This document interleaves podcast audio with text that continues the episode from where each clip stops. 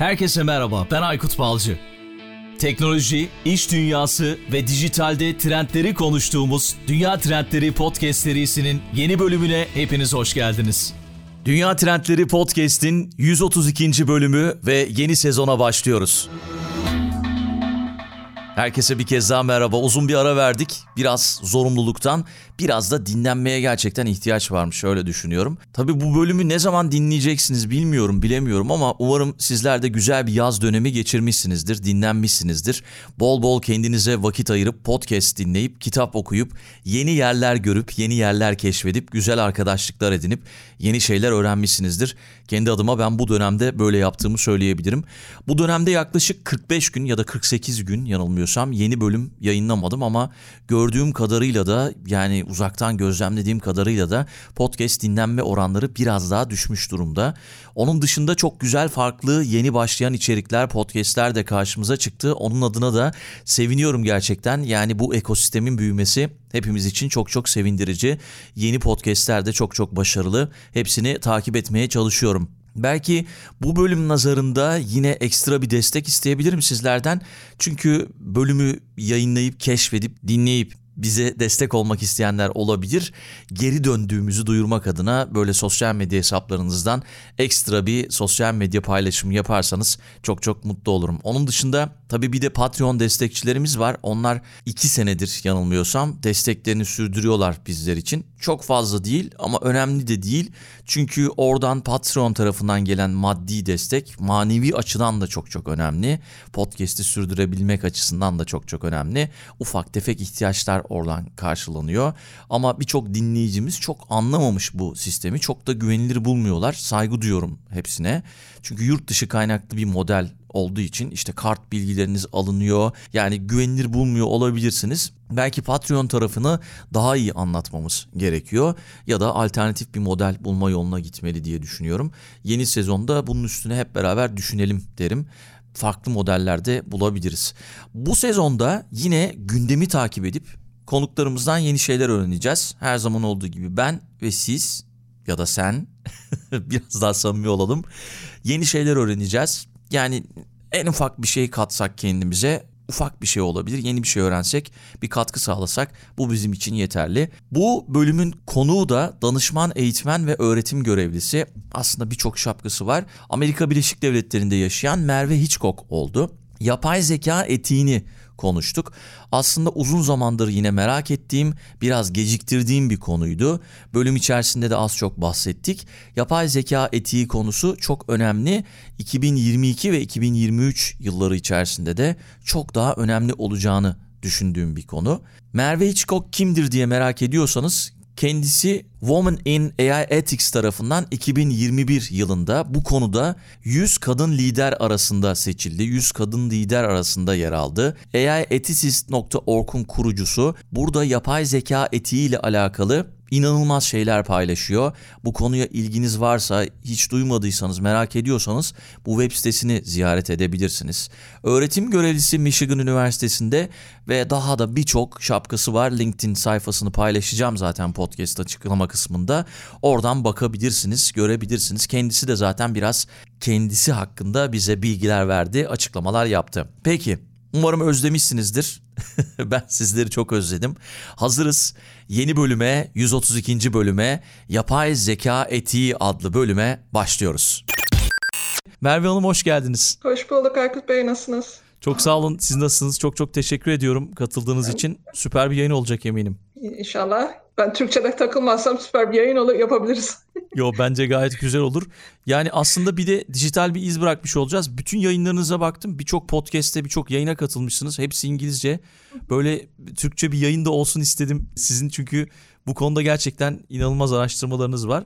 Çok çok sağ olun. Belki başlamadan önce biraz sizi tanımak isteriz. Neler yapıyorsunuz? Birçok şey yapmışsınız. Ben kısaca böyle girişte sizi tanıttım ama neler yaptığınızdan bahsederek başlayabiliriz. Tabii ki. Ee, dediğiniz gibi ethicist.org'un kurucusuyum. Bu platform ethics, yapay zeka ve etiği üzerine çalışmak isteyen, bu alana yeni giren araştırmacıların, bu alanla ilgili olan e, ilgilenen kişilerin göre son araştırmaları, son çalışmaları görebileceği bir yer. Hani kendilerini geliştirmek ve son çıkan araştırmaları takip edebilecekleri bir platform. Ona ek olarak hem danışmanlık ve hem eğitmenlik yapıyorum. Etik ve sorumlu yapay zeka, gelişim, kullanım ve yönetimi üzerine. Organizasyonları bunlar startup olabilir. Fortune 1000 üzerindeki bazı şirketlerde müşterilerim var. Aynı zamanda bazı ülkelerde devlet kurumlarına da destek veriyorum bu açıdan. Yani yapay zekayı nasıl sorumlu bir şekilde, etik bir şekilde geliştirebiliriz? Başkası geliştirdi, siz organizasyona getirdiniz, nasıl kullanabilirsiniz, nasıl yönetebilirsiniz? Onlar üzerine hem eğitmenlik hem danışmanlık veriyorum. Dediğim gibi Michigan Üniversitesi'nde veri bilimi etiği üzerine de ders veriyorum. Son olarak da daha liste uzun ama hani bu konuda konuşabiliriz. Çünkü bugünkü konuştuğumuz, konuşacağımız konulara da alakalı. Center for AI and Digital Policy adında Washington'da e, kurduğumuz bir think tank var. Bir eğitim enstitüsü. Orada da yapay zeka politikaları ve kanunları üzerine hem eğitim veriyoruz hem de bu politikaları etkileyebilmek amacıyla çalışıyoruz, araştırma yapıyoruz. Harika. Nasıl peki? Türkiye'den çok fazla ulaşıyorlar mı size? Türkiye'de yeteri kadar önemseniyor mu bu konu? Türkiye'de yavaş yavaş artmaya başladı benim gördüğüm yapay yapay zeka ile ilgili araştırmalar bir süredir var. Ama yapay zeka etiği ve yapay zeka politikaları dediğimizde o birazcık daha tabii zamanla gelişecek. Oturacak evet. Ee, oturacak Avrupa'da Amerika'daki kadar değil tabii ki bu tartışmalar, konuşmalar. Ee, ama aynı zamanda Türkiye'nin sorumlu olduğu bazı uluslararası örgütler var. Belirli sorumluluğu olduğu örgütler var, üye olduğu örgütler var. O örgütlerdeki tartışmalarla beraber sanırım bir kısım tartışmada Türkiye'ye geliyor. Güzel çalışmalar var ama dediğim gibi çok ufak gruplar şu anda Türkiye'de. İnşallah bunu hem üniversitelerde hem hukukçular hem insan hakları koruyucuları tarafından da daha fazla tartışılır bir konu olur. Kesinlikle. Biz de zaten bu bölümde tartışmak istedik, bunu konuşmak istedik. Çok fazla konuşulduğunu düşünmüyorum Türkiye'de. Yapay zeka için etik neden gerekli diye başlayalım isterseniz. Böyle bir soruyla başlayalım. Yapay zeka dediğimizde iki konu var burada önemli olan. Bir tanesi büyük veri setlerinden bahsediyoruz ve eğer fabrikada vesairede kullanmadığınız ya da altyapı kontrolünde, kalite kontrolünde kullanmadıysanız ağırlıklı olarak kullanılan çoğu yapay zeka ürünü insanları etkileyen, insanlar hakkında, insanların hareketleri, etkileşimi, iletişimi hakkında bilgi toplayan, veri toplayan ve bu bilgileri kullanan modeller, kullanan yazılımlar. Aslına bakarsanız yapay zeka bir yazılım hani biz konuştuğumuzda ben hep söylüyorum dünya çapında yapay zeka dediğinizde ilk akla gelen böyle robotlar, beyaz evet. beyaz robotlar, terminatörler aklına, aklına, aklına geliyor insanların. İlk baktığınızda yapay zeka kolunuzda eğer bir fitness tracker varsa, elinizde bir akıllı telefon varsa, bir tablet, laptop kullanıyorsanız kullandığınız hemen hemen bütün aplikasyonlar. Evinizde akıllı ürünler varsa ya da bir ev asistanı, ses, sesli asistan vesaire varsa bunlar kullandığınız, gittiğiniz araştırma yaptığınız hemen hemen bütün arama motorları ve web sitelerinin arkasında artık yapay zeka e, modelleri var. Sosyal medya kullanıyorsanız dediğim gibi diğer bütün aplikasyonların yanı sıra Kesinlikle. sosyal medya kullanıyorsanız hani neyi göreceksiniz, hangi konular daha fazla trend oluyor, öne çıkıyor vesaire. Yapay zeka aslında 7-24 hayatımızın içinde biz ne kadar bunun farkındayız, etkilerini, hayatımız, demokrasi, ve toplum üzerindeki etkilerini ne kadar biliyoruz? Etik burada işin içine giriyor. Neden önemli? Çünkü dediğim gibi hem kişi üzerinde vatandaş olabilir, kişiyi vatandaş olarak tanımlayabilirsiniz, müşteri olarak tanımlayabilirsiniz. Toplum üzerinde, toplumsal haklar üzerinde, insan hakları üzerinde ve demokrasi üzerinde farklı etkileri var. O yüzden bu etkileri anlamak için etik, yapay zeka etiği ve insan hakları çerçeveleri ağırlıklı kullandığımız çerçeveler. Anlamazsak manipüle etmek, insanların bilgilerini almak, toplumları yönlendirmek, yönlendirmek. Çok, çok daha kolay hale geliyor. Ki zaten zaman zaman yani son birkaç yıldır bunun örneklerini de gördük. Çok fazla yaşanıyor. Belki bilmediğimiz de yaşanıyor. Bildiklerimiz sadece karşımıza çıkanlar. Bilmediğimiz neler oluyor belki. O konu çok çok önemli. Şirketler de galiba son yıllar içerisinde artık böyle bir departman açtılar yanılmıyorsam. Yapay zeka etik bölümü, yapay zeka etik araştırmacısı mı denir ona? Ne denir? Nasıl bir terim o? Ethicist'in Türkçe'ye tam karşılığı etikçi. ben, ben de, de bilmiyorum hiç Türkçesini hiç kullanmadığım için. Yapay zeka Aa, etik uzmanı diyelim. Etik uzmanı diyebilirsiniz. Şirketler dediğiniz gibi özellikle büyük şirketler, dünya çapında çalışan çoklu uluslararası şirketlerde özel pozisyonlar yavaş yavaş çıkmaya başladı.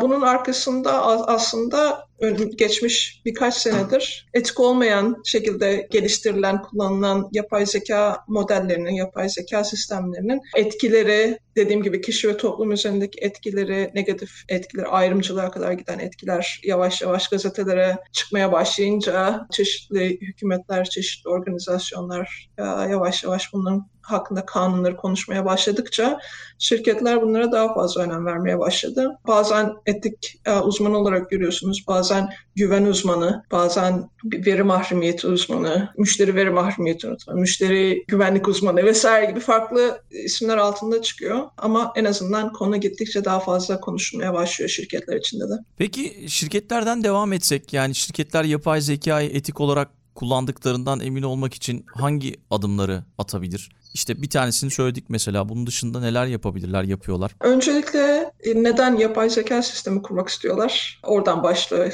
İlk, ilk sorudan neden biz bu işin içine giriyoruz, neden bunu kur, kurmak istiyoruz dan başlıyor. Şirketler etik olarak bunu sorumlu olarak yap, geliştirmek istiyorsanız ilk önce ilk soru yapmalı mıyız? Bunun bir teknik kısmı var. Yani teknik bir sistem kurabiliyorsunuz. Sadece kurabildiğiniz için bu sistem kullanılmalı mı? Yoksa çözmek istediğiniz konuyu çözmenin başka şeyleri var mı? Yolları Alternatifleri var mı? var mı? Bu kadar büyük verileri toplamadan, insanların üzerinde bu kadar büyük ve hızlı etki yaratmadan daha daha iyi, daha efektif, daha etkin yollar var mı? Oldu da karar verdiniz hani bu tartışma yaptıktan sonra yapay zeka teknik bir çözüm kullanmak istiyorsunuz. Herkes bunda karar vermiş durumda bir sonraki adım kimler bu tartışmanın içinde olmalı? Kimlerden feedback ya da geri dönüşüm ya da bilgi almalıyız? Kimlerin perspektifleri, kimlerin deneyimleri, multidisipliner deneyimler bu e, tartışmaların içinde olmalı. Hem ön alanda hazırlık hem de gelişme, geliştirme kullanım boyunca multidisipliner e, yaklaşım çok önemli. Sonrasında veri setleri, kullanacağınız veri setleri üzerine build edeceğiniz ya da üzerine kuracağınız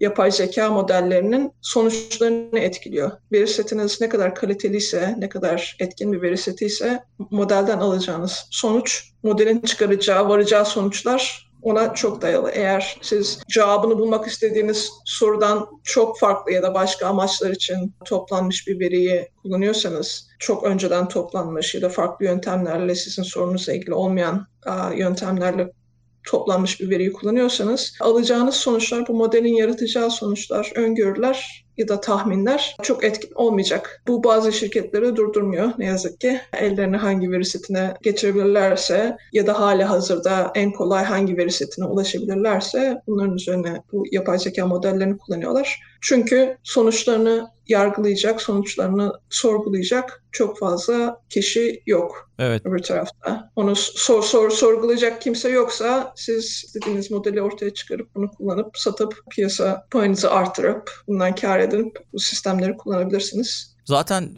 Türkiye'de de mesela bu konu hakkında çok fazla bir farkındalık yok. Bununla ilgili de mesela KVKK ile ilgili bir yayın yapmıştık ve orada gerçekten birçok şeyi ilk defa öğrendim haklarımızı. Yani birçok şeyi bilmiyoruz. Ne yapmamız gerektiğini de bilmiyoruz. Ve devletler de artık yeni yeni ki bizim ülkemiz yeni yeni bu konuda bir farkındalık oluşturmaya çalışıyor. Dediğim gibi birçok ülkede yeni. Bak aslında baktığınızda Türkiye'de teknik bilgi, teknik bilgi, işin teknik tarafı bilgisayar yazılımcılığı ya da hardware tarafında aslında çok güzel etkin, yetkin çalışanlar var. Hem akademisyenler hem mühendislik tarafında şirketlerde çalışanlar var. Hani orada ufak ufak startuplarda güzel şeyler görüyorsunuz, gelişimler görüyorsunuz. Ama dediğim gibi hani bu konuların sonuçlarını, etkilerini e, tartışacak, daha bu bilgileri topluma ya da okullarda paylaşacak kişiler kişi sayısı ya da ilgilenen kişi sayısı çok az. Çok az. Burada güzel gelişmeler var. Hani onları onları da sayalım. Bilgi Üniversitesi hukuk fakültesinin birçok bir, bir hem yaz okulu olsun hem de yıl boyu e, yıl boyunca farklı webinarlarla toplantıları var. İstanbul Barosu Yapay Zeka grubunun çok güzel çalışmaları var. Uluslararası da çalışıyorlar. Hani sadece Türkiye içinde değil, bilgilerini uluslararası kurumlarda paylaşıp yurt dışında olan gelişimleri Türkçe'ye çevirip onları Türkiye'ye getirmeye çalışıyorlar. Geliştirmeye çalışıyorlar. Bir iki ufak üniversitede dediğim gibi ağırlıklı olarak hukuk fakültesi taraflarında çalışmalar var. Ama keşke bütün üniversitelerde olsa Ve keşke sadece hukukta değil, bilgisayar mühendisliği, sosyal sosyal bilimler vesaire bunların hepsinin içinde bu tartışmalar olsa. Evet kesinlikle hukuk tarafındaki gelişmeleri ben de takip ediyorum. Başka konularda da teknoloji konusunda gerçekten iyi çalışmalar yapıyorlar. Onları da bir kez daha tebrik etmiş olalım. Peki şeyi merak ediyorum. Yapay zeka uzmanları dedik ya onların karşılaştığı en büyük etik zorluklar neler? Belki biraz bazılarından bahsedersiniz. Bunları da merak ediyorum açıkçası. Ağırlıklı olarak veri setleri ve model performansı ile ilgili en büyük problemler. Çünkü veri setlerini anlamıyorsunuz. Dediğim gibi veri setinin kalitesini, nereden geldiğini, nasıl kurulduğunu, daha önce nasıl bu veri setinde çalışmalar yapıp nasıl değiştiğini veri setinin. Eğer onu bilmiyorsanız ya da diyelim hali hazırdakini bir tane kullanmayacaksınız ama sıfırdan bir veri seti yaratmak istiyorsunuz. Konu insan olduğu için insan hakkında top, bilgi topluyorsunuz insanlar tarafından bilgi topluyorsunuz. Topladığınız verilerin, bilgilerin kalitesi hakkında, içeriği hakkında, temsil neyi temsil ettiğin hakkındaki kararlar da insanlar tarafından veriliyor. O yüzden insanın kendi ön yargıları, buradaki e, yapay zeka uzmanları dediğimizde data uzmanları olabilir, bilgisayar mühendisi ya da yazılımcı uzmanlar olabilir. Tam olarak bu ön yargıları bilmedikleri için ya da verinin tarihçesini, o konunun tarihçesini bilmedikleri için farklı ön yargıları bu veri setleri içine, veri setleri içinde olduğunu fark etmeyebilirler. Bu yüzden multidisiplinerler, multidisipliner tartışma çok önemli diyoruz. Çünkü siz veri bilimci olabilirsiniz ama bir konuştuğunuz bir sosyolog, bir antropolog ya da bir psikoloji, hukuk vesaire gibi e, farklı disiplinlerden konuşacağınız kişiler, tartışacağınız kişiler siz çok farklı o veri hakkında, o verinin tarihçesi hakkında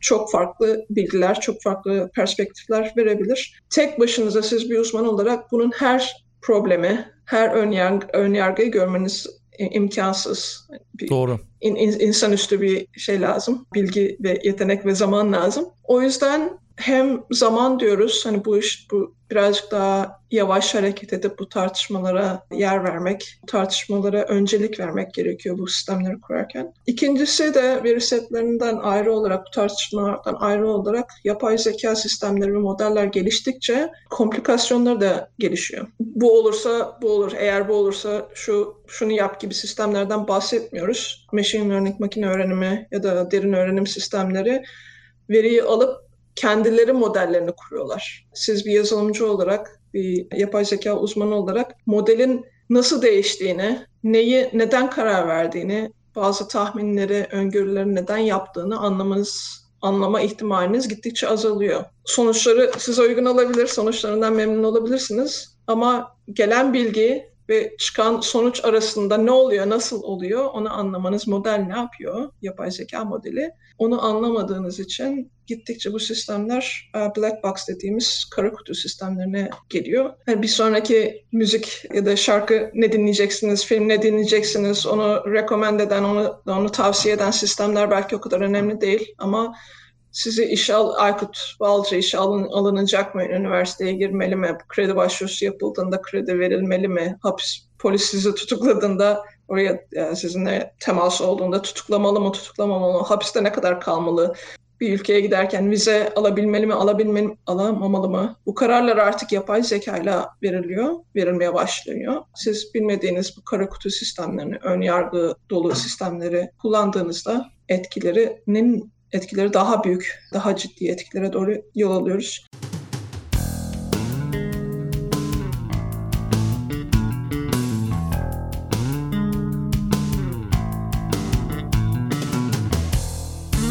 Örneği vermiştim daha önce podcast'ta ama artık mesela Netflix'te izlediğimiz filmlerin dublajı yapılıyor ve o dublaja onayı yapay zeka veriyormuş. Yani eğer yapay zeka kabul etmezse bunu bir daha seslendirin diyorlarmış.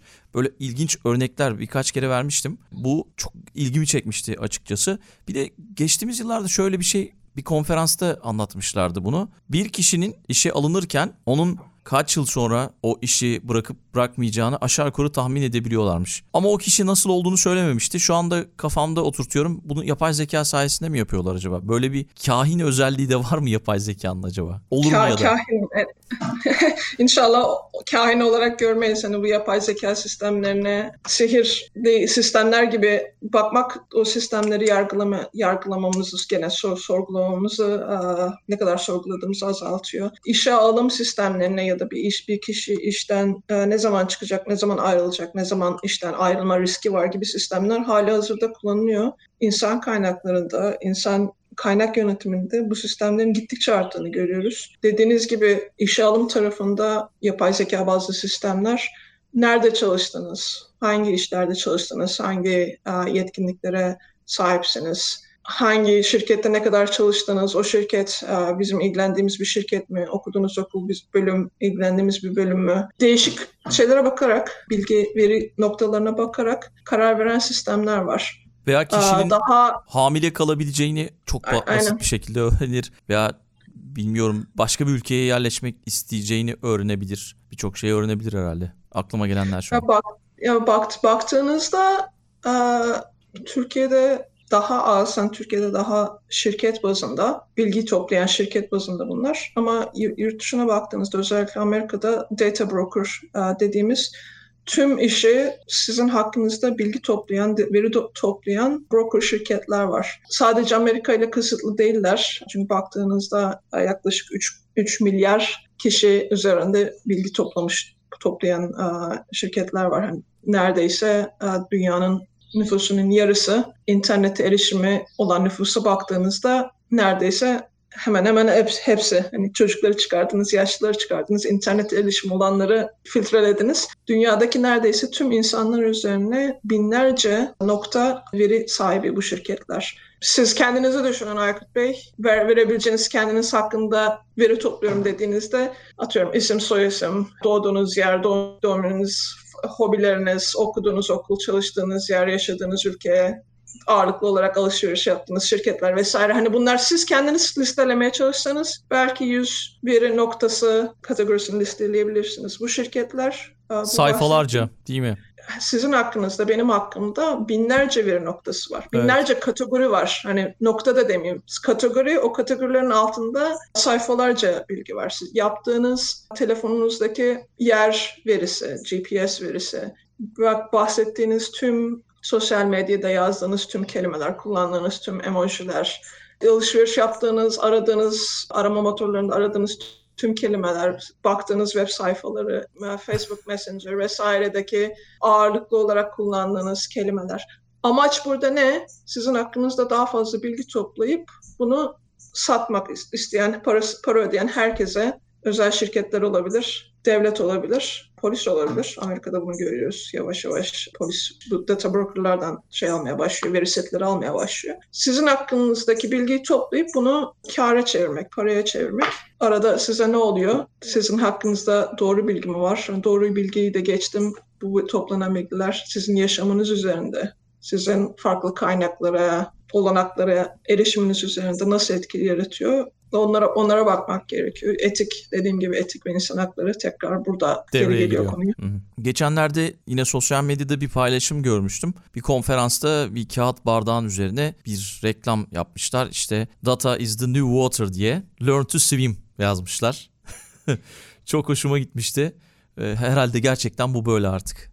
Veri toplama her yerde her yer yani ev, evinizdeki araçlardan arabanıza kadar sokağa çıktığınızdaki kameralardan iş yerinizde yaptığınız iş yerinizdeki kameralardan sensörlerden telefonunuzdaki laptopunuzdaki dediğim gibi her yaptığınız bastığınız her tuş bile bir, bir veri noktası. Hani bununla yaşamayı öğren demek birazcık deterministik bir yaklaşım benim benim açımdan. Çünkü yapacağınız bir şey yok. Bunu yavaşlatamazsınız, engelleyemezsiniz sorgulamayın, yaşamayı öğrenin. Doğru. Toplayabiliyorsanız siz de veri toplayın demeye geliyor aslında. Bence doğru bir yaklaşım değil. değil o yüzden doğru. hani burada şeyleri çok konuşmamız gerekiyor. Bu konuların nasıl anlıyoruz, nasıl sorgulayabiliriz? Daha çok işi toplumda, okullarda ve toplumlarda bu konuları daha çok nasıl konuşabiliriz?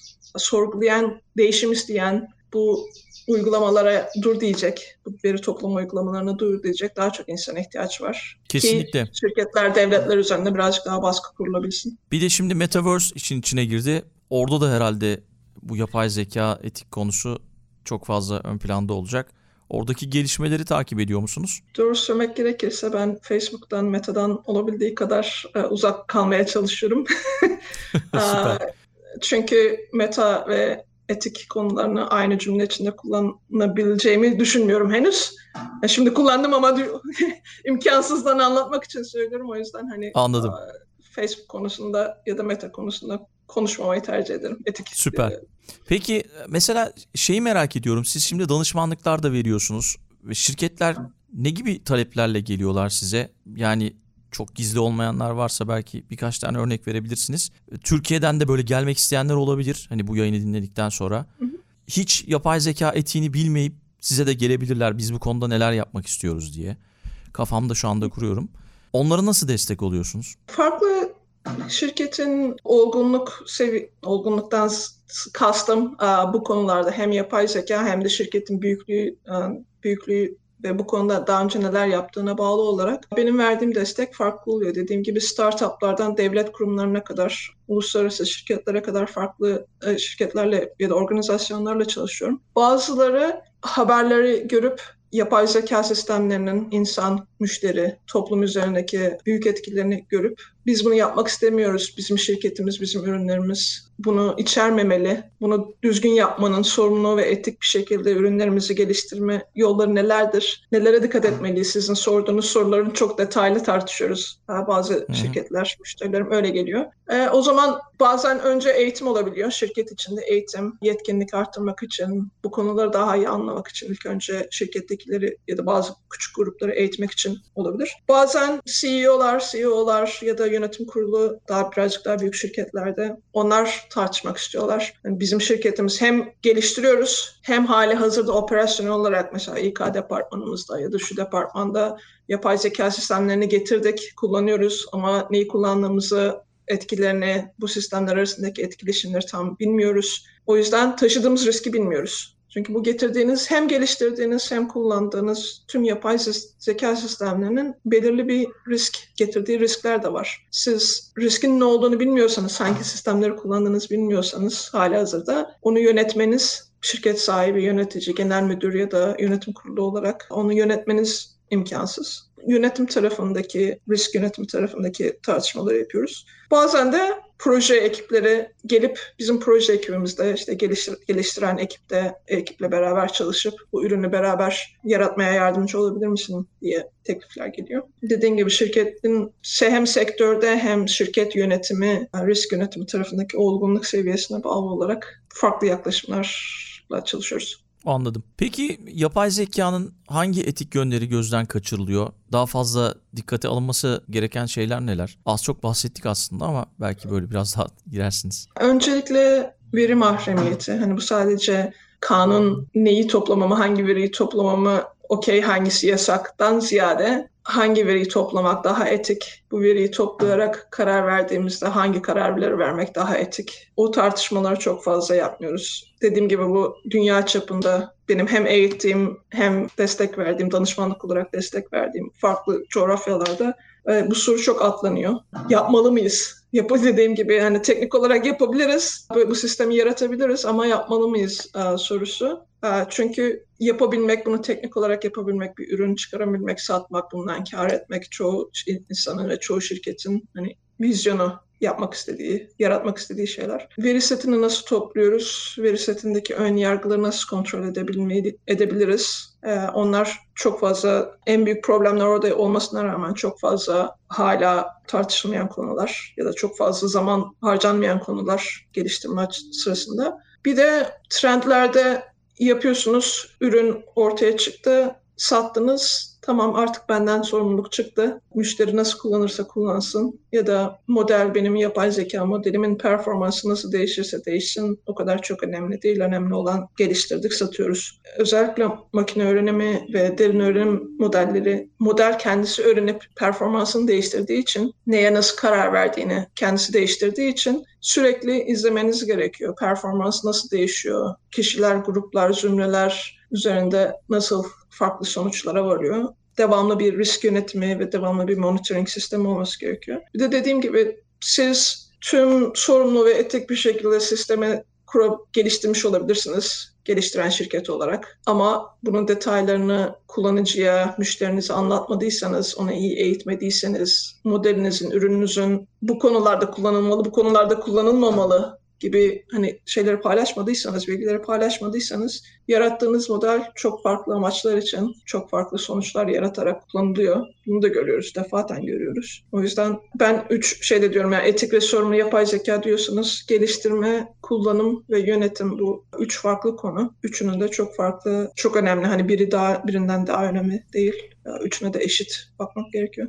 Kesinlikle. Bu arada az önce web sitenize baktım bir kez daha aieticis.org'a. Gerçekten inanılmaz bir kaynak. Bu konuda kendini geliştirmek isteyenler için önerebileceğim tek yer. Yapay zeka ve veri biliminde etik hakkında daha fazla bilgi edinmek isteyenlere hangi kaynakları önerirsiniz diye bir e, soru soracaktım size ama gerçekten burası güzel olmuş. Çok iyi hazırlamışsınız. Bir sürü etik vakalar var. Yapay zeka organizasyonları ile ilgili bilgiler var. İşte yapay zeka yönetimi, yapay zeka ilkeleri her şeyi koymuşsunuz. Elinize sağlık gerçekten. Teşekkürler. Çok teşekkürler. Web sitesi benim asıl bu konuya hani girdiğimde bir araştırmayı okuyorsunuz. Onun dipnotlarındaki, referanslarındaki konu fark ilginizi çekiyor. Oradaki dipnottaki başka bir araştırmaya gidiyorsunuz. Oradan oraya, oradan oraya yapay zeka etiği konularını ben ilk araştırmaya başladığımda dediğim gibi böyle çok atlaya zıplaya gittim. İçinde daha böyle hani eri, ulaşabilir, erişilebilir, anlaması daha kolay olan araştırmaları özellikle şey yapıyorum. Web sitesine koyuyorum. 800'ü aşkın link var dediğiniz gibi farklı kategorilerde ve yaklaşık her iki ayda bir yeni yeniliyorum. Hani o şey değil. Gün, güncelleniyor web sitesi.